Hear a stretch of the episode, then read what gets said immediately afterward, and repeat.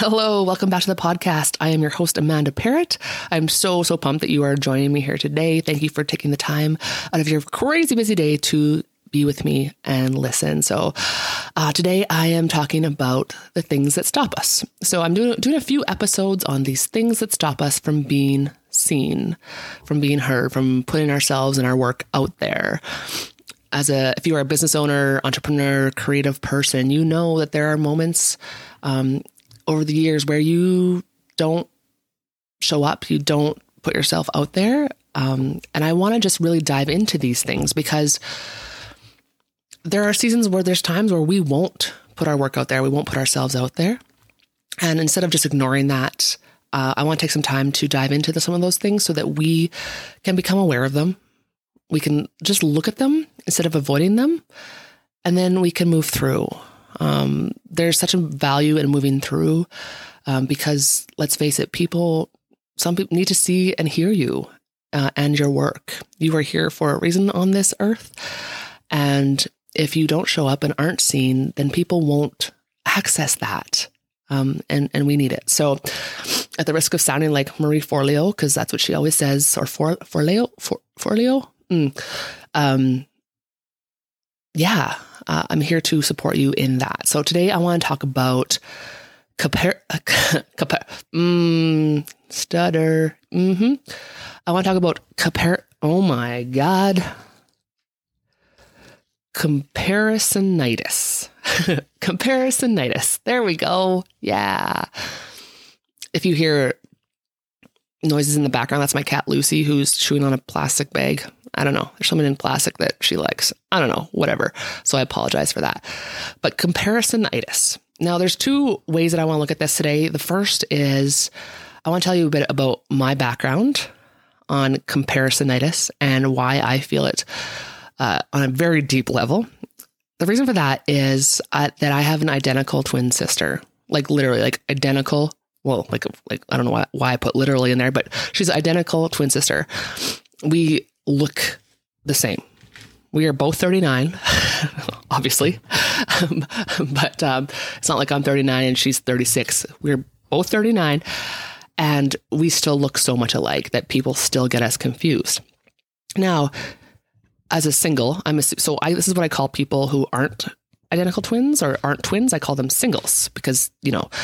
Um, so as a single, you're probably a single if you are listening to this. If you're a twin, that's cool. But as a single, you probably don't really you're like, oh, twins, cool, yeah, freaks of nature, fun. Um, but I want to talk a bit about being a twin and what that means for comparisonitis. So when we were younger, when we were babies, mom said that people got got them gifts for when we were born, um, matching outfits. And like, how freaking adorable is that? Matching outfits for babies. Oh my God. Let me just pinch their cheeks now. So but when we would go into the grocery store, for example, mom would bring us and we'd be wearing these matching outfits because she's like, well, I'm going to use them because they're gifts, of course. And we'd go into the grocery store and random strangers would, would be like, oh my God, they're so cute. Mm, look at them, twins. And like just be like all over us. It was like almost like a show in the grocery store, which is totally understandable because I would probably do the same. But I can just imagine myself being that baby looking up at these massive faces who are just like up in our business and just like, and it was so overwhelming. Mom said that it really upset both of us because it was just so overwhelming that the attention that we got. So eventually, she she started uh, dressing us differently, so it wasn't so obvious because she knew that, that to support us in our overwhelm, that that's one thing that she could do was to dress us differently. And, and she said that worked a little bit. So thank you, mom. Um, but from a very young age, we were like compared as human beings back and forth all the time. Um, I still, still to this day, when Adrian and I are like, let's say we're out somewhere, like let's say we're having lunch together or something, people will be like, "Are you twins?" And then they will look back and forth at us. You can you can see their eyes moving back and forth, and they are just I don't know what it is. If they're looking for similarities, differences, what I don't know, but it's so uncomfortable. And I find myself shift, even at the age of 39, I find myself shift and like I stand up straighter and I like tilt my head so that the left side of my face is visible to that person because that's the, the prettier side of my face. like I, and I do these things and it's such a subconscious slash conscious thing because I don't want to be the uglier twin. I don't want to be the dumber twin. I don't want to be the less funny or charismatic twin. I will laugh a little harder and be like hilarious and all this shit because I I don't want to be what I believe myself to be, which is a lot of those things, which is less funny, less beautiful, less smart, whatever that is, right? Um and I'm not going to speak for her, but through our conversations, I know that she's felt the same way, right? Like this, you can tell that you're being compared. And while, and it's uncomfortable. And while I know that the intentions are not, are, are usually fine, like it's not like people are like assholes about it. There have been moments throughout our lives where there definitely has been the judgment of who's prettier, who's smarter. Uh, we could both share so many stories about that and how, while the intention is not necessarily like evil, it's not kind. So I grew up very strongly with this feeling of being compared. And um, what that led to was this, or what, well, no, there was this underlying sense of not being enough, of um, like that internal struggle, that internal dialogue that I know as humans we all share. This is not like just a twin thing, absolutely, but that uh, tended to to tended to bring out those feelings a lot more strongly. And so now, even at the age of thirty nine, I still find myself comparing me to my twin sister. And as much as I've done a shit ton of internal work on it, um, it's still there and it's still going to be this ongoing, lifelong practice, I think. Uh, we've both done a shit ton of work on it and we are supportive of each, of each other, but it's just, it's one of those things that's there. Now, um, yeah, there's just so many stories that are popping into my mind. There's one that when we were teenagers, which is I've realized is where so much of my shit comes from. Mm. But we were we were at the local cafe where they had like arcade games and like a pool table in the back, which is actually really really cool. Um, but we were there one one day. Um, my twin sister was like in the bathroom. I'm not sure she wasn't there in that moment, but one of the guys in my class, there's a bunch of us there. One of the guys in my class said, "You know who has a really nice ass?" And the guys were like, "Oh, who? Who has a nice ass?" And he's like, "Adrian." She has a really nice ass. So Adrian is, is my twin sister. And all the guys were like, yeah, yeah, cool, you know, yeah. And it was like I was not even visible. I was not even seen. Because in my mind, I was like, are you what like what? Are you I'm stand I'm standing right here and we are twins. And we have the same ass. Like we are identical. And it just I know that that seems so simple and maybe so silly, but in those formative years of just wanting ex- wanting acceptance from our peers and wanting to you know feel attractive, um, I I didn't I didn't in that moment. And I remember thinking, like, maybe I should get different jeans. Like, maybe, it, like, what is it? Is it these pants? Like, why is he not seeing my ass? Which also, I'm like, honey, I, I would sit her down right now and I'd be like, that guy's an asshole. No, well, there's that. But also, I'd be like, what do you know about you? What do you know about you and your body? And and I would walk her through that, right? But in that time, I didn't have the capacity or tools or knowledge or wisdom to understand that what that comment was was nothing to do with me actually. But i internalized it and thought i wasn't attractive and all of these things right? There's these stories and situations that play out in our lives that that add to our belief systems about ourselves. Well in fact we look for the things that will add to the beliefs the evidence that will show us that we're right right? That we are somehow unlovable or dumb or ugly or less than, right? And it's only with awareness and doing the deep inner work that we can start to realize that, wait a second, I am valuable. I have so much to offer this world. And shit, even if I didn't have anything to offer this world, I'm still valuable, right? Other people's perceptions of me or opinions of me, um, it just means that they're human too. They are human too, and I can take it or leave it. So there's so much that plays into this comparisonitis, um, and I want to share this this bit about being a twin sister, and that it's something that I have felt so deeply for so long, and even now, when I go on Instagram and I see my twin sister doing cool things, and I'm like, oh man, like I'm not doing enough.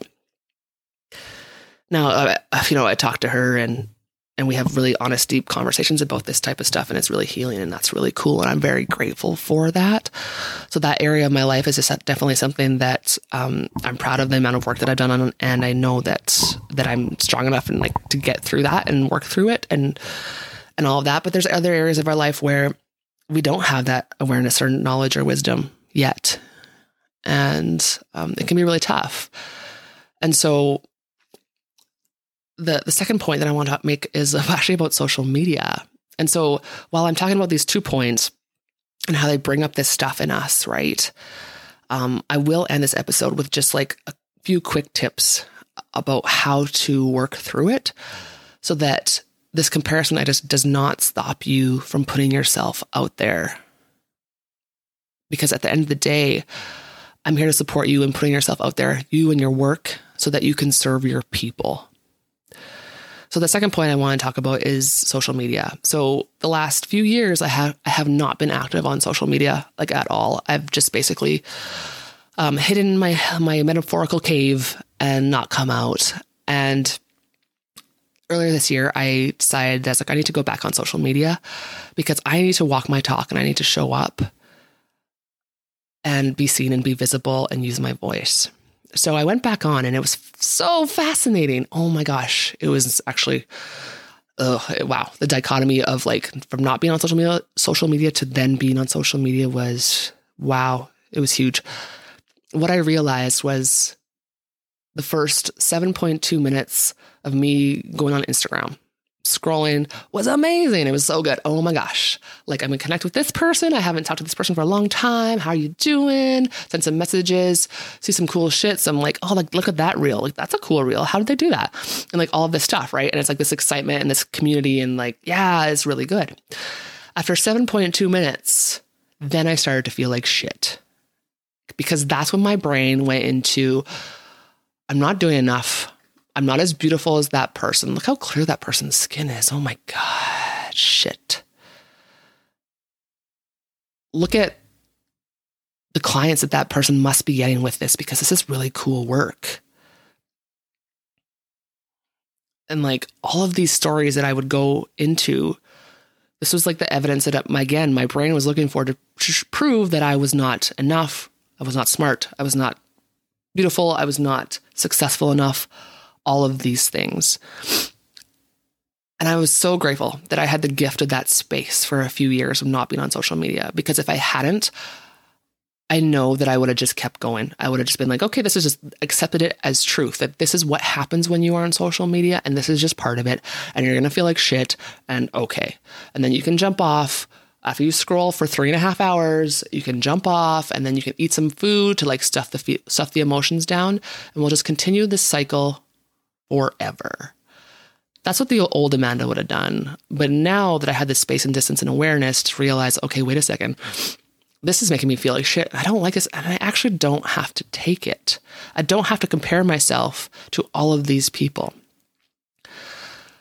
So, what I did was I would set time limits for myself because I, I understood, I understand now that uh, social media is a tool to foster connection. That is all I use it for. It is to foster connection. It is to show up, walk my talk, and be seen so that my clients can find me, that my people can find me That is all that it is. It is not it does not define me. It does not define my success. It does not define that I am winning in life or losing in life and none of that shit. I do not have to believe the stories that I am telling myself. So I set a time limit for myself. Also, there's like this block feature. I know. I know. Maybe you're listening and you're like, yeah, of course there's this block feature. But before I didn't use the block feature. Like four or five years ago, I did not use the block feature because I was like, well, that's just like unkind and like they'll maybe they'll know that I'm unblocking them and all of these things. And now I'm like, I don't give a fuck because I, I am witnessing these people, just a handful. The majority of people online are amazing. Um, but there's a few people that I are just, was just like, wait a second. I know that you do not walk your talk. You show up as like love and light and like community and all this shit online. But you treat people like garbage because I've witnessed it. And maybe, yes, maybe you're having a bad day and maybe, yes, we're all human, but like, I can't. When I see your stuff, it makes me feel bad. And so I blocked a couple people. And it was so liberating and so freeing. And I was like, oh my God, I can do that. so super simple, but it works because then what it does is it that allows you more creative space for you to show up and to share your stuff if you don't have the, the toxic bit in your space. Do you know what I mean? I'm just gonna have a sip of coffee here. Mm-hmm. So the purpose of me sharing the social media bit is that yes, we compare ourselves. The key is to catching it catching the stories that we tell ourselves in our brain, and then doing whatever we need to do. So whether that's blocking people, um, cleaning off the, your followers and following, and whatever that is, to make it a space for you so that it works for you and for your clients. Because the whole goal of being seen and sharing your work is to serve. If you're like me, that is your purpose. That is your goal is to serve the people that need you. That is it. It is not about a popularity contest. While that would be nice for like the dopamine in our brains, mm, that is not the point. If you have reached your late 30s, 40s, 50s, shit, maybe you're wise in your in your 20s and you know, you understand that you're here to serve, then make it work for you. So this comparisonitis is a thing that can be so fucking debilitating, but we can also use it, right? We can acknowledge, okay, maybe sometimes this comparisonitis actually drives me forward. It actually helps me create things that I am proud to put out into the world. And yeah, if maybe a little part of that is that, you know, my twin sister's creating shit, creating cool shit, and I want to create cool shit too, then maybe that's also okay, you know? So it's not like there's it's black and white. This is not a black and white thing. We can, it's all our perspective and how we look at it. So I'm going to end this fairly shortly here, but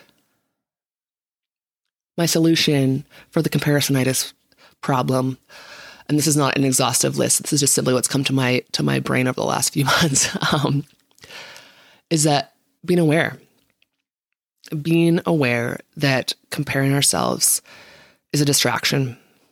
It is fully a distraction from acknowledging our own brilliance, our own beauty, our own skills and talents. There's almost like this self sabotage. There, well, there is. There's a self sabotage energy um, because it's a lot easier to get stuck in the stories of of comparing ourselves to others than actually showing up with the work that we have, the knowledge and brilliance that we have. So awareness is huge of just being like, wait, this doesn't make me feel good. Why is this? How can I flip this story in my head? You know? Um, also knowing that you will never compare it to anybody else and they will never compare it to you. So your history and your life and your stories have created nuances to you and how you show up and how you're able to show up in the world. Please don't deprive your people, the people that you serve, simply because of your old stories. So for me, I can't I'm not going to deprive the people that I serve, who are business owners, entrepreneurs, organizations, creatives. I mean, I, am not going to deprive those people because of the old stories about that really a lot of them are rooted in the comparison with my twin sister. Right? My my audience, my clients, they while they can appreciate the story and like some of the roots of why I would have this, they at the end of the day are there to ask for help. Please help me with this. Please help me be seen. So we need to remember to focus on our are the people that we serve. This is it's one thing to acknowledge our stories and, and do the inner work, the deep inner work to move through it. But then at the end of the day, it's like, who are we here to serve? Why are we here? And we need to remember that because if we deprive them, we're also depriving ourselves of, of what we can create and what we can do. And lastly, I, I just want to say that creating, putting your work out there is you. It's you. That is a massive part of you. And if you're like me, there comes a time where that pull of putting yourself and your work out there is more important than the distractions. There comes a time where we simply need to. This is part of us. This is part of what fills us up, what feeds our souls and our hearts. So, really, it's about acknowledging the small details, mm, small and big details, the stories that we have gone through and, and lived, and the beliefs and all of it. And then really looking at the bigger picture understanding our why, who we're here to serve, that not showing up deprives them and us of our gifts. And then zooming back into the details and being like, okay, how do I do that? How do I actually show up? And that could be a um, social media, making yourself a content calendar or social media, like a post and stories and whatever calendar. There's so much, there's so many resources online for that. It could be working with a coach or um, counselor, or healer, um, to help you move through your stories and doing the deep inner work so that you can show up.